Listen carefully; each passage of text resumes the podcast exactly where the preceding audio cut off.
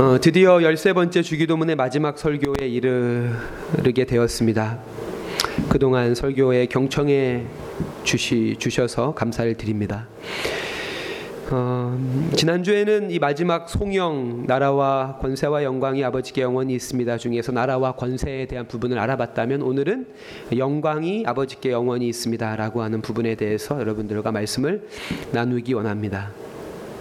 신앙생활을 오래 하신 분들은 아시겠지만 예전에 주기도문 이 마지막 송영 앞에는 대개 대개라고 하는 부사가 붙어 있었습니다. 물론 지금 이제 개혁 개정판 주기도문에는 그 대개라고 하는 부분이 빠져 있죠. 주기도문 찬양에 보면 그 대개는 지금도 남아 있어서 대개 주의 나라 이렇게 하는 것들을 볼 수 있습니다. 대개라고 하는 이 단어는 헬라어 호티라고 하는 단어를 번역을 한 건데요. 호티는 사실 번역이 안 되기도 하기 때문에 어, 이 번역에서 뺀 것은 굳이 뭐 틀린 번역은 아니라고 생각이 됩니다.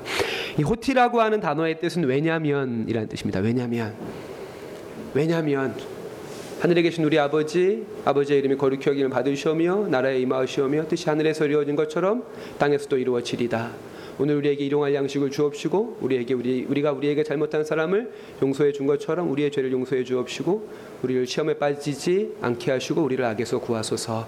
왜냐하면입니다. 왜냐하면 나라와 권세와 영광이 아버지께 영원히 있기 때문입니다. 왜냐하면 어, 이 기도 우리가 드린 주기도문의 어떤 원천, 근거, 목적 이 바로 하나님의 영광에 있기 때문입니다. 하나님의 영광. 이 마지막 기도를 영어로 보면 훨씬 더 실감나게 와닿습니다. 예, 영어로 제가 읽으면 For the kingdom, the power, and the glory are yours. 나라와 힘과 영광이 yours, 당신의 것입니다. 라고 마지막에 기도하고 있습니다. 여러분들이 잘 아시는 웨스터민스터 소요리 문답 1문 1답에 보면 사람의 제일 되는 목적이 무엇입니까? 라고 하는 질문에 대해서 사람의 제일 되는 목적은 하나님을 영화롭게 하는 것과 그를 영원토록 즐거워하는 것입니다. 라고 하는 내용들을 잘 알고 계시겠죠. 웨스터민스터 소요리 문답과 거의 같은 권위를 갖고 있는 하이델베르그 소요리 문답 1문 1답 역시 이러합니다. 살아서나 죽어서나 우리의 유일한 위로는 무엇입니까? 그것에 대한 답은 살아서나 죽어서나 나는 나의 것이 아니요 몸도 영혼도 나의 신실한 구주 예수 그리스도의 것입니다. 라고 고백하고 있습니다. 웨스터민스터 소요리 문답의 1문은 삶의 목적에 대한 것이고 하이델베, 하이델베르그 요리 문답의 1문은 삶의 위로에 대한 것입니다. 저는 이 이 두 가지 웨스터민스터 소요리 문답은 삶의 목적을 1문으로 하고 있고 하이델베르그 소요리 문답은 삶의 위로를 1문으로 하고 있는 이것은 아주 중요한 상관관계가 있다고 생각이 됩니다. 목적이 즉 우리의 위로라고 하는 것이죠. 목적이 위로. 반대로 말하면 제, 지금 내가 내 삶의 위로로 삼고 있는 것들이 내 삶의 목적이라고 하는 것입니다.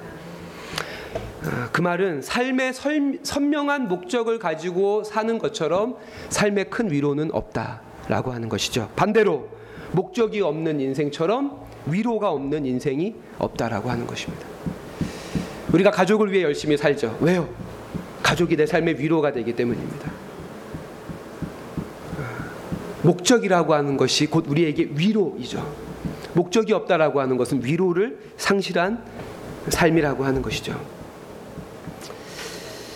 그렇기에 하나님께 우리가 위로를 구하는 기도를 드리면서 그 기도가 참된 기도가 되게 하기 위해서는 하나님이 내 삶의 목적이 되어야 합니다. 우리는 하나님을 우리의 삶의 목적으로 삼지 않으면서 하나님께 위로를 구하죠. 위로가 올 리가 없죠. 위로라고 하는 것은 그것이 나에게 가치 있고 그것이 나에게 중요한 대상일 때만 그것이 나에게 위로가 되는 것이지. 하나님이 내 삶의 목적이 되지 않는 이상 하나님은 우리가 아무리 기도한들 우리의 삶의 위로가 될 수 없습니다. 그렇다면 구체적으로 무엇이 하나님께 영광이 됩니까? 우리가 교회를 열심히 다니고 헌금을 열심히 하고 전도를 열심히 하는 것이 하나님께 영광이 되는 것이 아니라 우리가 지금껏 13번의 기도를 통해서 나눴던 이 주기도문의 기도가 실현되는 것 그것이 하나님께 영광이 되는 것입니다. 다시 한번 말씀드리겠습니다. 무엇이 하나님께 영광이 됩니까? 주님의 기도가 구체적으로 실현되는 것, 그것이 하나님께 영광이 되는 것이죠. 나라와 권세와 영광이 아버지께 영원히 있습니다라고 우리가 고백하는데 어, 그 영원 영원이라고 하는 영원이라고 하는 번역이 틀린 번역이죠. 어, 왜 틀렸냐면 정확히 번역하면 아이온 에이스입니다. 아이온 에이스 헬라어로 보면 두 가지 단어입니다. 아이온은 영원이라는 뜻이고 에이스는 까지라는 뜻입니다. 영원까지. 그 말은 그 앞에 나라와 권세와 영광이 아버지께 영, 영원까지라고 하는 그 단어 앞에 어떤 단어가 들어가 있는 겁니까? 이제부터, 지금부터. 그러니까 영원까지, 영원까지 영광이 있다는 것은 그 영원이 지금부터 아니면 과거에서부터 지금을 통해 영원까지 즉 하나님의 나라와 하나님의 권세와 그 주님의 영광이 나타난 주님의 기도가 지금 여기에서 우리의 삶의 현장에서 실현되는 것 그것이 하나님께 영광이 되는 것입니다. 주기도문의 시제는 결코 미래형이 아닙니다. 우리가 잘 아는 대중가요의 제목처럼 언젠가는이 아닙니다. 언젠가는 이루어지겠지가 아닙니다. 지금부터 영원까지 우리의 역사의 시간들 속에 빠짐없이 우리의 삶의 인생들 속에 빠짐없이 우리의 인생에서 20대는 빼고 30대는 빼고 40대는 빼고니 아니 빼고가 아니라 지금부터 우리의 인생에서 빼곡히 빠짐없이 순간순간 모든 순간에 주님의 기도가 실현되는 것이 하나님께 영광이 된다라고 하는 것이죠. 그렇기 때문에 이 기도를 많은 신학자들이 많은 목사들이 가장 위험한 기도다라고 부르는 것이죠. 가장 위험한 기도다. 김기성 목사님은 오래된 세길이라고 하는 주기도문 강해서에서 이 기도를 전사들의 고백이라고 부릅니다. 전사들의 고백. 이 고백이 참된 고백으로 드려지는 사, 드려지는 사람들마다 전사의 삶, 투쟁하는 삶, 치열한 삶을 살아갈 수밖에 없기 때문에 바로 그것이 이유이죠. 헨리 나우엔 역시 제대로 기도를 하려면 용기가 필요하다. 우리가 누리던 것들을 포기해야 하고 편안하게 느끼는 것들을 떠나야 하기 때문이다. 주기도를 제대로 드린다면 우리의 삶은 더 이상 전과 같을 수 없다. 하지만 그렇기 때문에 주기도는 가장 위대한 기도이다. 우리의 삶의 진정한 소망을 미래에서 현재로 이끌어오기 때문이다. 라고 헨리 나우엔은 우리들에게 이야기하고 있습니다. 나라와 권세와 영광이 이제부터 영원까지 아버지께 있다는 이 고백은 다름 아닌 나의 본성과 충돌하게 되는 것이죠. 나 자신이 그 나라와 권세와 영광을 결코 포기하지 않기 때문입니다. 내가 영광을 받기 원하고 그 권세를 내가 갖기 원하고 그 나라의 주인이 내가 되기 원하는데 그 나라의 주권과 그 나라의 권세와 영광이 아버지께 있다라고 하는 이 기도는 우리의 본성과 충돌할 수밖에 없습니다.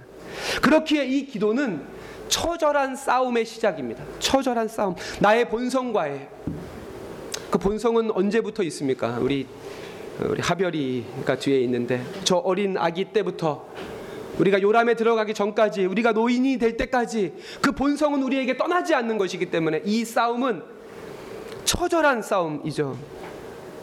또한 이 싸움은 아무도 싸우지 않는 싸움이기 때문에 외롭고 고독한 싸움입니다. 외롭고.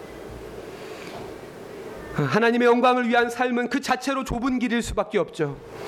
그리고 이 처절하고 고독한 싸움에서 우리가 승리한다고 해도 아무도 칭찬해 주거나 아무도 주목하지 않습니다. 이 처절하고 고독한 싸움 속에 우리가 아무리 승리한다고 해도 아무도 칭찬해 주거나 우리에게 박수를 보내주지 않습니다. 지긋지긋한 무관심뿐 아니라 때로는 비난과 조롱에 직면해야 될 수도 있다라고 하는 말이죠.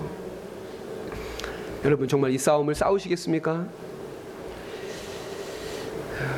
이 마지막 성령이 우리에게 어떤 방식으로 목적이 되며 동시에 위로가 될 수 있을까? 앞서 목적이 우리에게 위로가 되고 위, 위로가 우리에게 목적이 된다 그랬는데 이 마지막 성령의 내용이 어떻게 우리에게 위로가 되며 목적이 되며 동시에 우리에게 위로가 될 수 있을까? 하나님의 영광을 삶의 목적으로 삼는 자에게만 위로가 된다는 것을 다시 한번 전제로 해서 말씀을 드립니다. 이것에 대한 전제가 기초되지 않으면 사실 위로도 우리에게 없는 것이죠. 나라와 권세와 영광이 영원히 아버지의 것이라는 이 고백은 하나님이 그 일을 반드시 이루실 것이라고 하는 의미를 내포하기 때문에 우리에게 위로가 됩니다. 그, 그 나라, 그 나라, 그 권세, 그 영광이 이루어지기를 꿈꾸며 그 일에 헌신하는 자들에게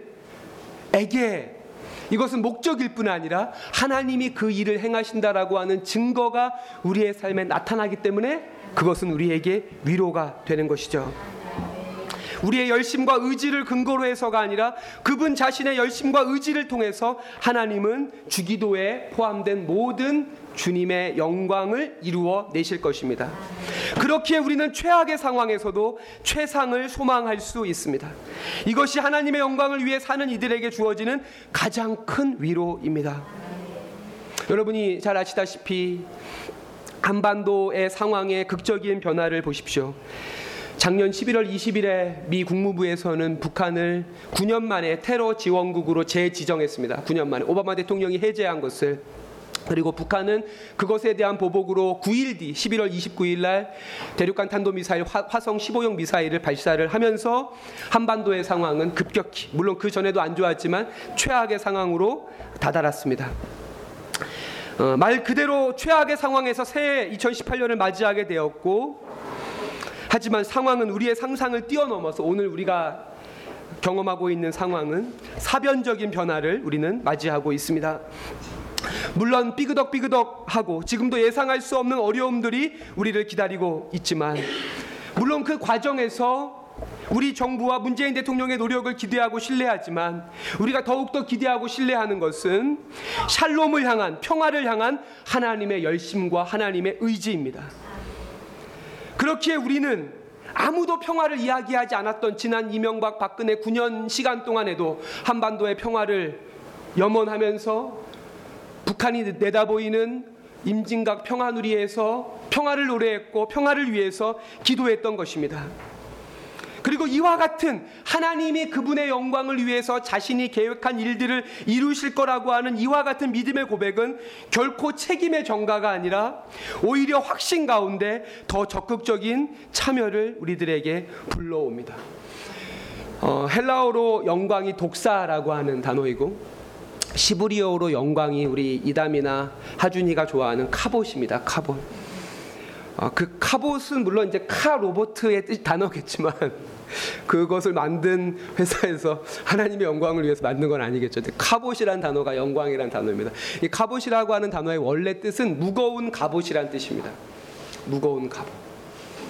전쟁에서 장수들은 무거운 갑옷을 들고 전장의 최선두에 쓰죠. 그러니까 영광은 책임이 따른다라고 하는 것이죠. 영광에는. 영광이 영원히 하나님께 있다라고 하는 이 기도가 진실한 기도라면 우리는 그, 그 날이, 그 일이 이루어질 것이라는 믿음 안에서 그 기도에 대한 우리 자신에게 주어진 책임에 책임을 져야 한다라고 하는 뜻입니다.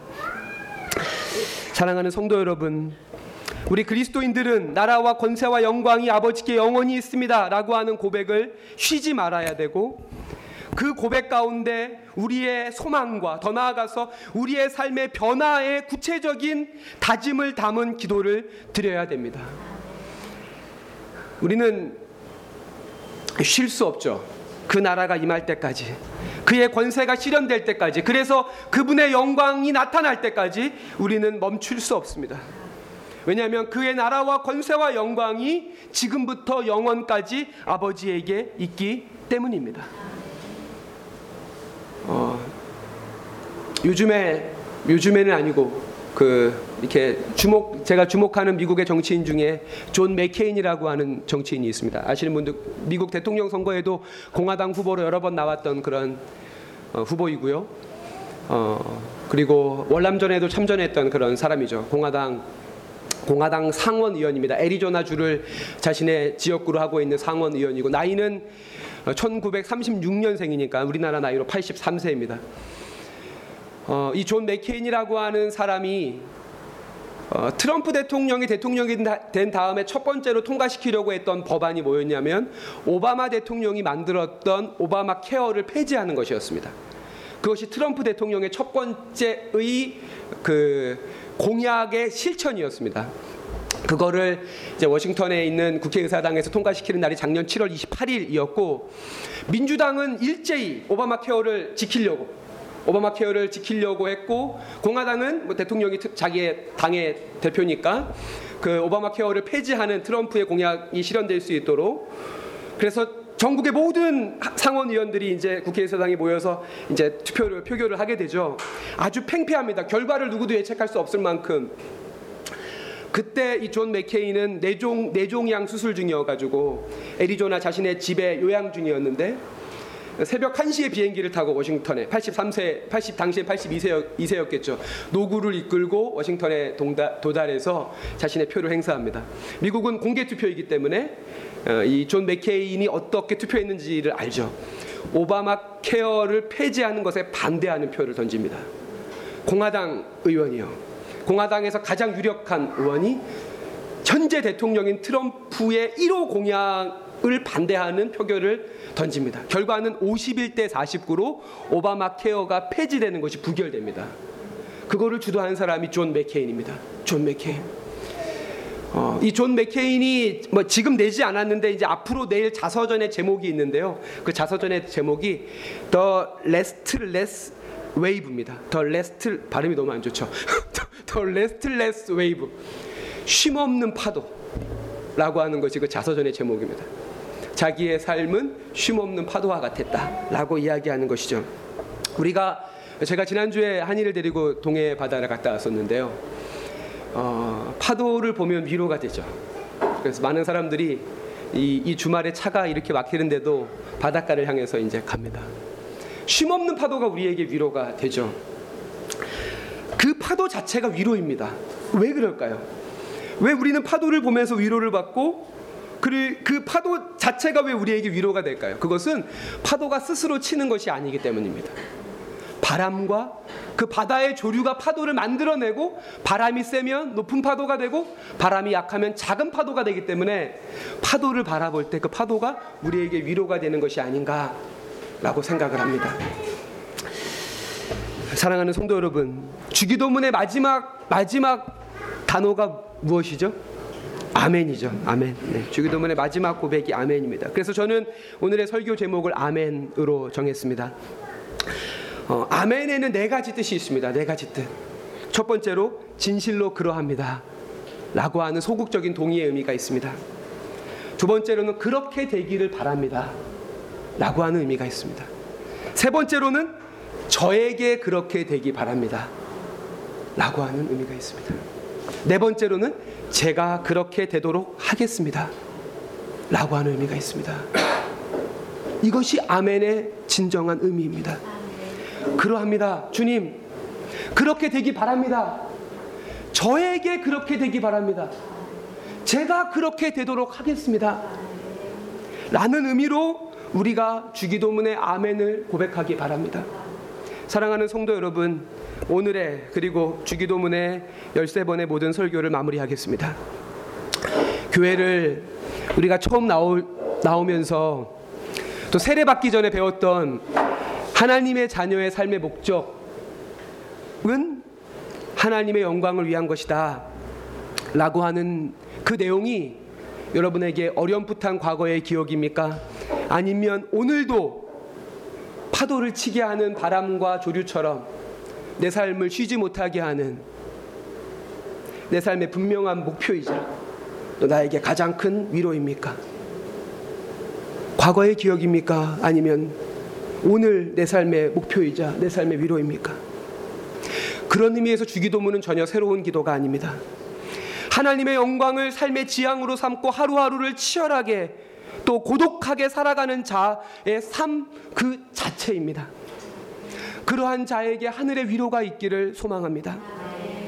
또한 지금도 참된 위로를 찾아서 헤매는 분들이 있다면 하나님의 영광에 기대어 그 마르지 않는 샘을, 샘을 만나는 그 샘을 찾는 저와 여러분이 되시기를 부탁을 드리겠습니다. 기도하겠습니다. 네, 오늘의 마지막 기도는 기도가 아니라 어거스틴이 자신의 그 책 중에 신국론이라고 하는 아, 책이 있거든요. 그 책에 나와 있는 어거스틴의 한 기도문을 읽는 것으로 오늘의 기도를 대신하겠습니다. 그때 우리는 쉬면서 보리라. 보면서 사랑하리라. 사랑하면서 찬미하리라. 보라. 끝없는 끝에 무엇이 이루어지는지를. 아멘.